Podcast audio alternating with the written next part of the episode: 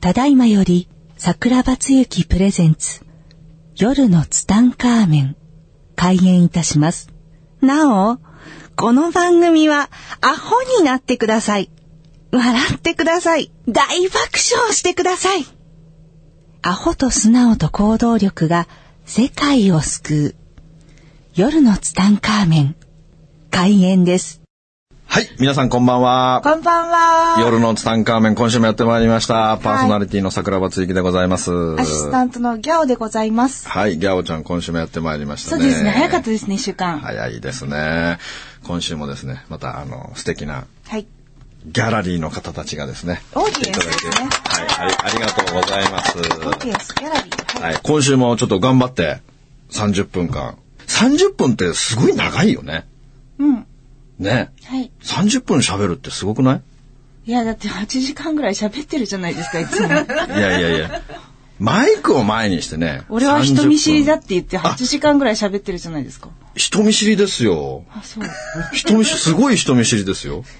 でもね。喋る人見知り。あ、あの、でもね、人見知りってね、うん、結構、あの、親の愛情を受けてない人って人見知りになりやすいんだよね。へえ。それはコミュニケーションが。そうそうそうそう。うん。だから、お母さんの、こう、愛を受けてないと結構人見知りになるんだよね。で僕もほら、お母さんが、やっぱ貧乏な家だったから、もうずっとお母さん朝からさ、晩まで仕事してるでしょで、僕ずっと鍵っ子だったでしょ、うん、だからあんまりこう、お母さんにハグされたこともないしさ、うん、まあお母さんはすごく優しい人だったけど、あんまりそういうなんかこう、親の愛情とかあんま、まあ受けてなかったって言うとあれだけど、うん。だから人見知りの子っていうのは結構そうなんだよね。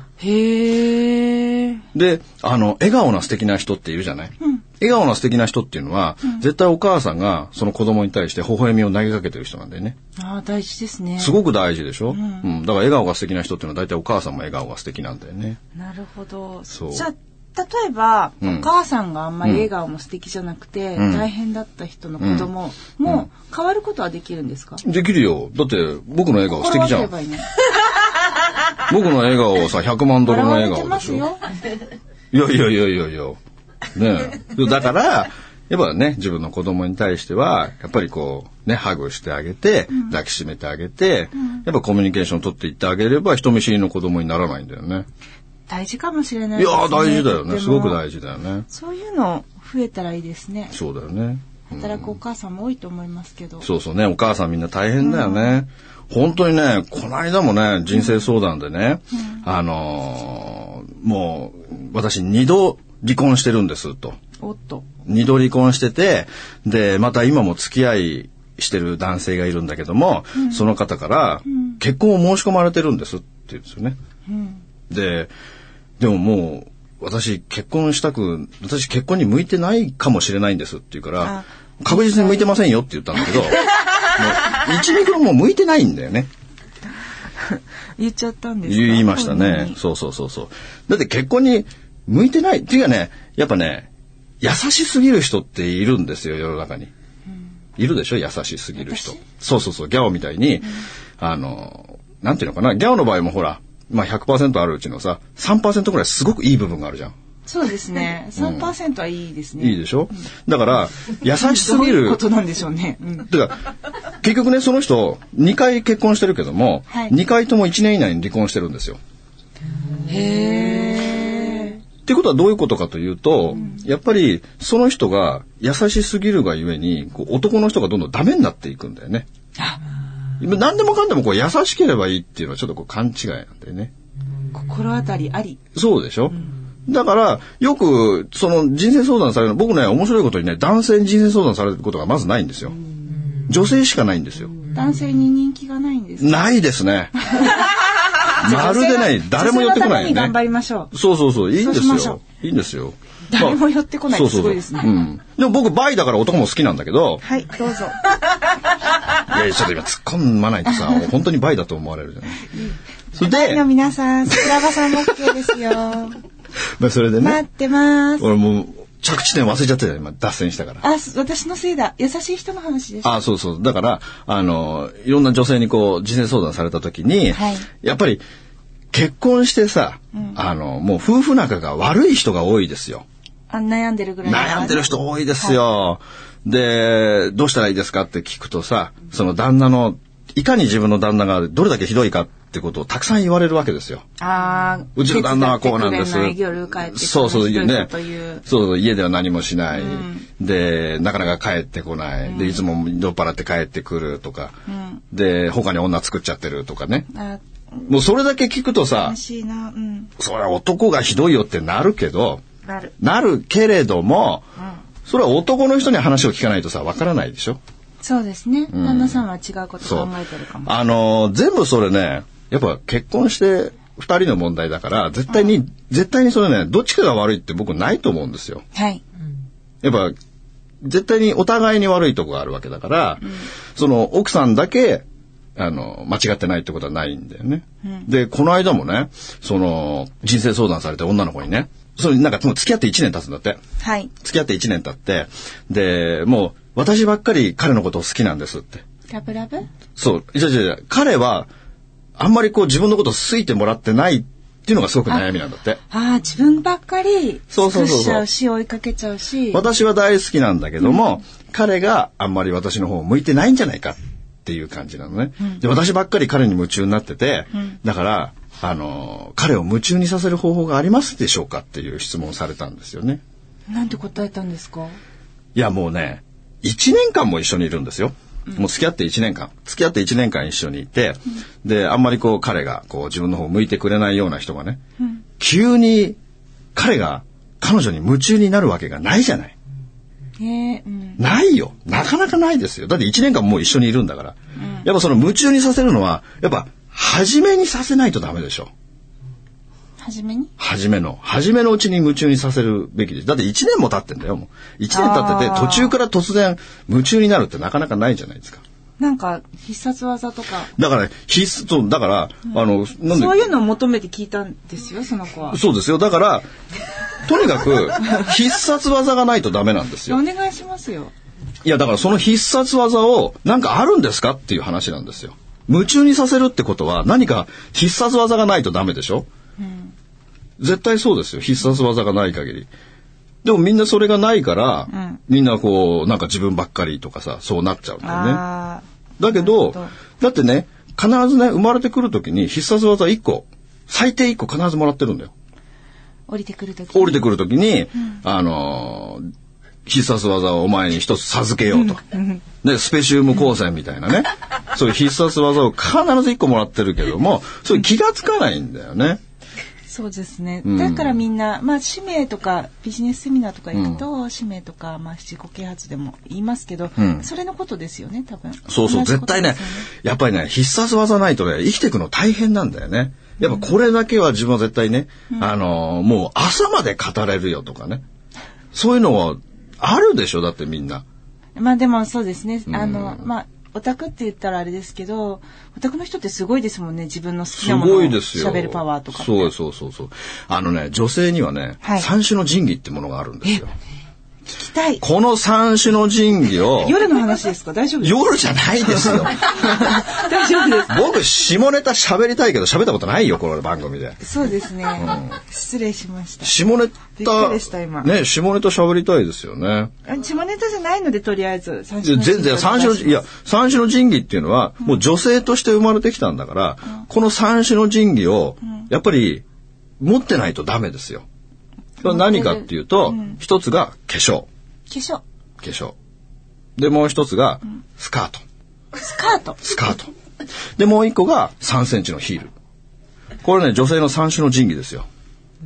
今日オーディエンス誰もスカート履いてないです。あららら、皆さんズボンだ ね。全員ズボンだね私。もいつもスカートなんですけど、今日ズボン。いや、スカートですよ。あ階段落ちしたから。だってね、この、ね、化粧と、スカートと、3センチのヒールっていうのは、中には男性にも好きな人いるからさ、そういう格好する人いるけども、一応女性しかできないでしょ、女性まあらしい男性もするけれども、はいやっぱ女性の象徴じゃないですか、この3つっていうのは。だからこの3つを最低限は、たまには毎回毎回スカートってことはないけども、たまにはズボンもももちろんありだと思うけども、やっぱりスカートってさ、もう男性履かないよ。スコットランド人じゃないんだからさ。ないよ。 履けないよ。履けないよ。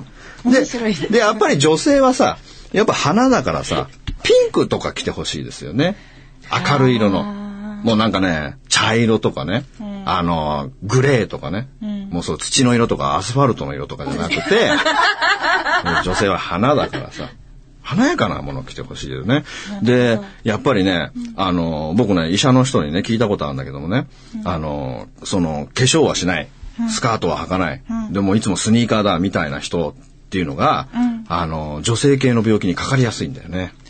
ああ、それはなんかありますね。うん、結局、女性という部分を捨ててしまってるんだよね。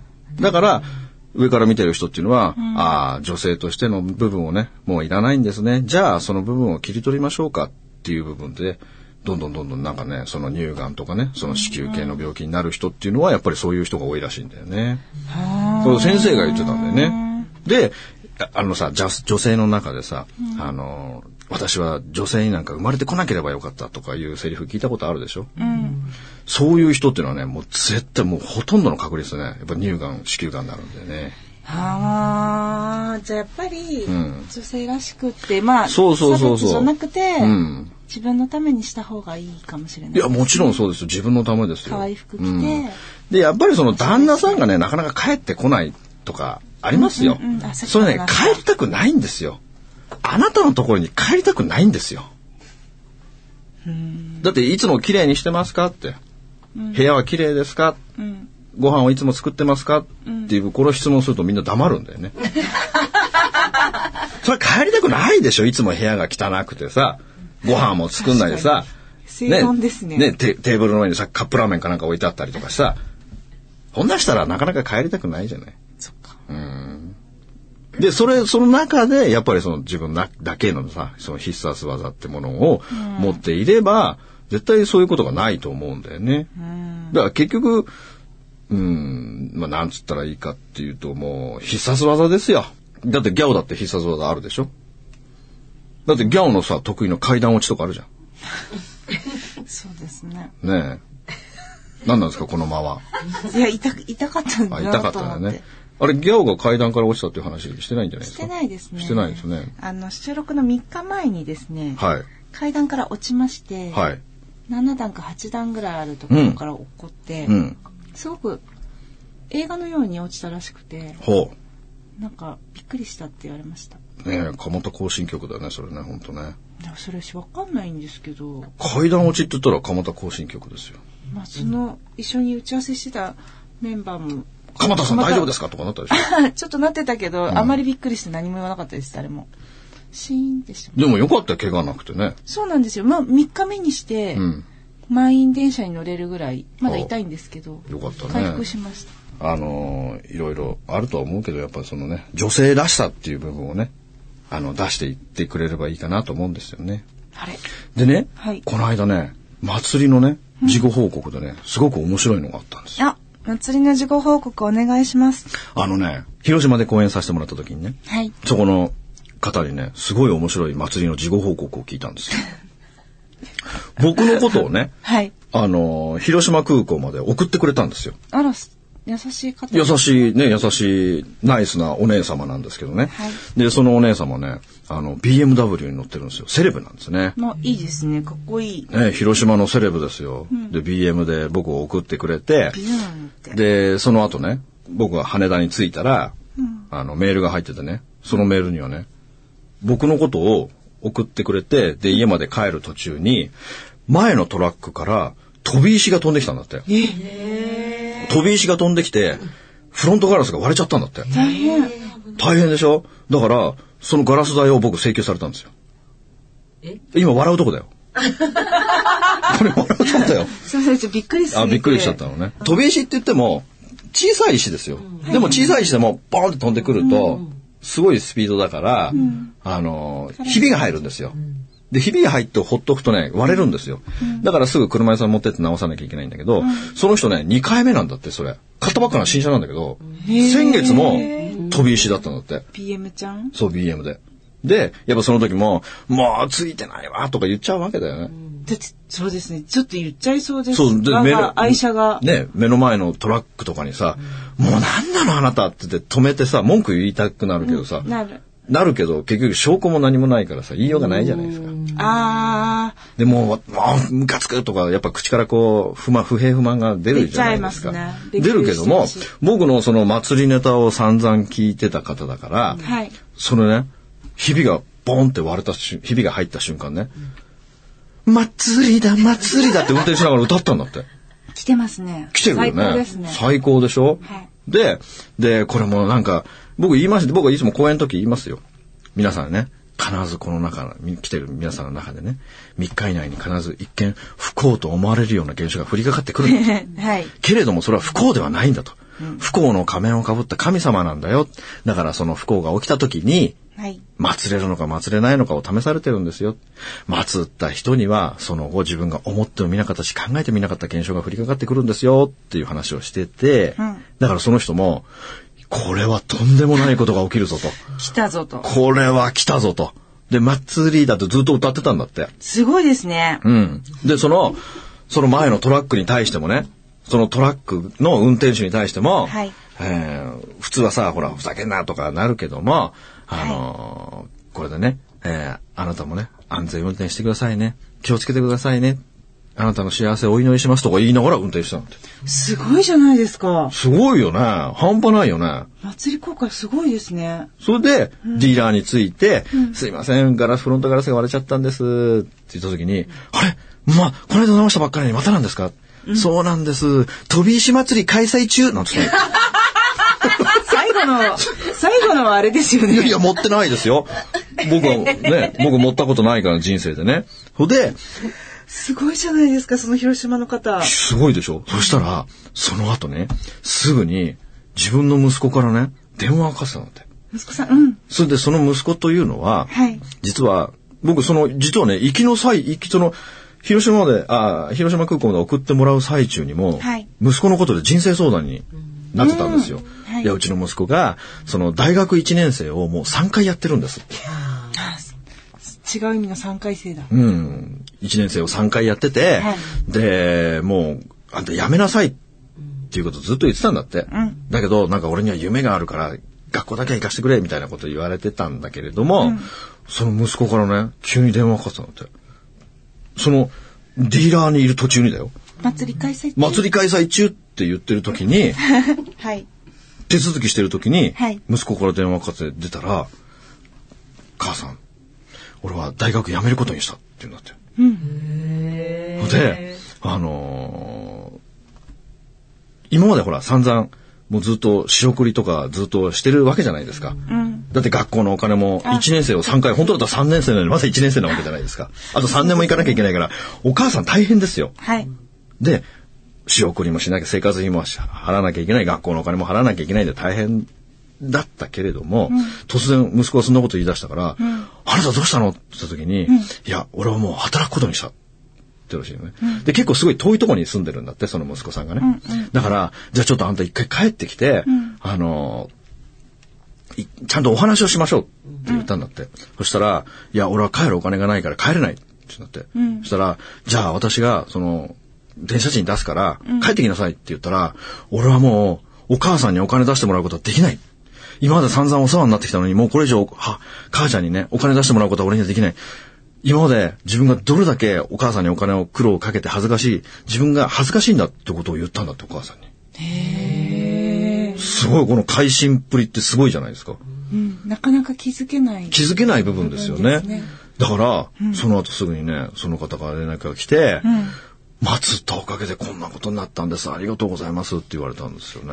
祭りすごくないですかすごいよね。なんでこんなことが起きるんだろうね。恐ろしいよね。本当にすごいよね。いや本、当にいい話ですね。ねえ。あとね、もう一個ね、この間すごく面白い話があってね。はい。あの、僕の大好きなね、はいしんちゃんっていう男の子がいるんですよ。しんちゃん多分30歳くらい。 30歳かうら。ん、すごくね、ナイスガイでね、笑顔の素敵な僕大好きなしんちゃんなんだけども、この彼がね、はい。ギャオ多分もう忘れてると思うけど、一番初めのこのツタンカーメンの一番初めの放送の時に、はいあの、抱っこスピーカーの話をしましたよ、僕。ああ、覚えてます、覚えてます。覚えてます、あの時寝てた時じゃなかった寝てた時じゃな いです。寝てた時じゃないんだ大丈夫。あ大丈夫感動して聞いてました。あの抱っこスピーカーね、すごくいい話なんですよ、あれ。いや、よかったですね、あのー、覚えてます、あの、講演会そうそう、講演会の当日、僕、朝声が出なくなっちゃってさ、うんうん、あのー、もう本当に、人生最大の喉の痛み、うん、あの、唾飲んだら痛いとかじゃなくて、うん、もう何し、何、何にもしてないのに、うん、喉が激痛で喋れなくなっちゃって、はい、で、その時に家にちょうどね、その、抱っこスピーカーっていうのがあって、はい、これはあの、踊るうどん長きっていうね、はい、僕の友達の長木さんっていう人が開発した抱っこスピーカーでね、はい、これあの、耳の不自由な方でも、うん、その、これね、ほんとすごいスピーカーでね、うん、スピーカーをね、絨毯でくるって巻いただけなんだよね。うん、それだけども、すごい音がいいんだよ。で、長木さんね、今ね、ブレイク、大ブレイクしちゃってね、テレビとかしょっちゅう出てるんですよ。この抱っこスピーカーで。すごい。もう超大ブレイクですよ。で、この抱っこスピーカー、この絨毯でくるんだスピーカーなんだけども、うん、これを抱っこして聞いてもらうと、うん、その耳の不自由な方でも、あの、なんか骨伝導からよくわかんないけども、はい、音がわかるっていうすごいスピーカーなんですよね。うん、で、これをね、そのしんちゃんが、僕はこの話をした時に、はい、しんちゃんがね、実は好きになりかけてる女の子がいたんだって。好きになりかけてる女の子がいて、その女の子のことをね、あの実は問題が一つあってね、うん、その方ね、ちょっと耳が不自由な方なんですよ。うんうん、で、僕のその1回目のラジオを聞いてくれた時に、はい、その子のことを思って、うん、やっぱり自分はその子の耳になろうって決めるんだよね。へそして、その子に告白するわけですよ。僕と付き合ってくださいと。うん、そしたら、断られたんだって。なんでいや、迷惑かかるからって。ああ、そっか、女の子の方が気にしてしまう、ね、うん、そうそう。女の子の方が気にしてしまうか、気に気にしてしまって、うん、あなたに迷惑かかるからってことで断られたけれども、はい、でも、そこで、あのー、いやいや、迷惑じゃないんだと。俺がお前の耳になるんだ。ってことを言ったら、うん、彼女が、じゃあ分かりましたってことで付き合うことになったで、もう、あれから3ヶ月経つでしょそうですね。年明けからですもんね。うん。あれから3ヶ月経ってね、今ではね、はい、すごくラブリーで、うん、で、もう結婚したいんだってさ。へで、その、やっぱ耳が不自由であるけれども、ものすごく明るいんだって。す,ね、すごい明るいんだって。大変なことも多いでしょうね、うん。そうそうそう。やっぱり、やっぱね、大変なことがね、たくさんあった人、うん、たくさん理不尽な経験とかね、うん、そういう思いたくさんしてる人の笑顔ってねやっぱすごい素敵なんだよねきっとそう私話聞いてただけでその方会いたいですもんそうでしょ、うん、ねだから本当にねその辛いこと悲しいこと理不尽なことがあったたくさんあった人って本当笑顔が素敵でだから今振ってほしかったんだけどだから桜庭さんの笑顔って素敵なんですねとかいう答え期待したんだけどびっくりした今まあまあそれはいいんですけどでもでもね本当だからそんなねこんな僕のさ、話を聞いてくれて、うん、で、ね、それ付き合うことになって結婚するなんてことになったらね、嬉しいじゃないですか。いいですね。ねこの夜スタ結婚第1号。しんちゃんしんちゃん。おめでとう。ねおめでとうございますね、本当に。すごいラブリーらしいですよ。ああ、いい話ですね。ねだから、なんかその話をね、うん、あの、教えてもらった時ね、もうすごい感動したんですよね。やっぱり、いいですね。なんか感じ取ってもらってね。うん、そうですよね。行動に移すっていうのはすごく大事なことですよね。すごく嬉しいです。で、やっぱりこう、理不尽なことってあった時ってね、絶対そこにメッセージが隠されてるんですよね。うん、だその部分にね、やっぱ気がつけるか気がつけないのか、それから文句を言ってしまうのかっていう部分もすごくあるんですけど、うん、でも僕もその朝ね、あのー、喉が痛くて喋れなくた、喋、うん、れなかった時に、はい、本当にあのスピーカーのおかげで、たまたまその公演にね、やっぱその耳の不自由な人がいて、うん、で、まあその人、まあ僕の喉が痛くなったっていうのも、やっぱりその人にこのスピーカーを伝えるために、僕の喉が痛くなるわけなんです。うん、喉痛くならないとそのスピーカー持っていかないので、うん、まあその会場にあのマイクがなかったっていうのもあるんですけども、あのまあ普通に元気だったらね、普通に喋れるんですけども、とにかく喉が痛くて喋れないがゆえに、そのスピーカーを持っていくことになった。で、そのスピーカーを持っていったら、たまたまその耳がねちょっと不自由な方がいらっしゃるがゆえに、そのスピーカーで喋ってで実は私耳が不自由なんですってで私実はジャズシンガーでその耳がその普通にね聞こえてる時はジャズシンガーだったんですって、だからそのそのでもそのまたもう一回歌うってことを諦めてないんですでそのジャズ自分の大好きなジャズがあって、えーいつかねその耳があのそれ毎日聞いてたら聞こえるんじゃないかってことでそのジャズを YouTube で毎日聞いてたけれども聞こえないんですよねでもその抱っこスピーカーを抱いて、はいそのジャズを聞いた時にはい。そのジャズが聞こえるってことでね、その場で号泣された方がいてね、その方のために、あ、自分の喉がダメになったんだなって思った時に、本当に全てのことに意味があるんだなってすごい感動したんですけども、はいさらにそっから先があったんですよそうね。ですね。この話を聞いたしんちゃんが、うん。そのね、やっぱ耳が、えー聞こえない方に、やっぱり自分が、あいつの耳に俺がなるしかないっていうね。だからその話を聞いてなかったら、僕は彼女のとこ行かなかったんですって聞いたんですよね。だから本当ね、それはすごい感動したんですよね。そこからまた続編があったんですよねす。ごいですね。すごいですよね。だから本当だって僕の喉がさ、普通に健康であったのであれば、うん。そそうのですジャねズシンガーの方にも、お伝えできなおい。伝えできないし、。さらに、しんちゃんも、あの、もう永遠に一人だったんですよ。大げさ。いやいや、大げさだよね。でも本当そう、でも本当そうなんですよね。やっぱりきっかけ、そう、きっかけですよなったね。んですよねそうそうそうそう。だからもう、やっぱり生きてるとさ、あるよ、辛いこと、悲しいこと、理不尽なこと。でもそれは、絶対何かのメッセージだし、はいそれを自分がね、肯定的に受け入れたことで、うん。人を変えることさえできるんだよね。それがすごいですね。すごいことなんですよ。これ本当にすごいですよ。だから僕ちょっと自分でね、ちょっと感動してたんですよ、一人で。いやー、いいですね。また今日はこれぐらいでお時間になってちょっと待って喋ってないよし今まう日まんですが。えっとですね、やっぱり桜庭さんの話を聞いて、はいはいなんかこんなことがあったとかね。あ、そうですあっねたら。なんか事後報お告あ便っりたとらかいねた。だけたらね、嬉あしいりですがね。たいですよね。はい。じゃあ今日はまだ喋り足りないようですが、今週はこの辺で。本当に終わっちゃうの本当に終わっちゃいます。じゃあ、また来週、はい、じゃあまた来週。ありがとうございますありがとうございます。この番組の提供は、自由が丘パワーストーン天然石、アメリの提供でお送りしました。スマイル FM はたくさんの夢を乗せて走り続けています人と人をつなぎ地域と地域を結びながら全ての人に心をお伝えしたいそして何よりもあなたの笑顔が大好きなラジオでありたい 76.7MHz スマイル FM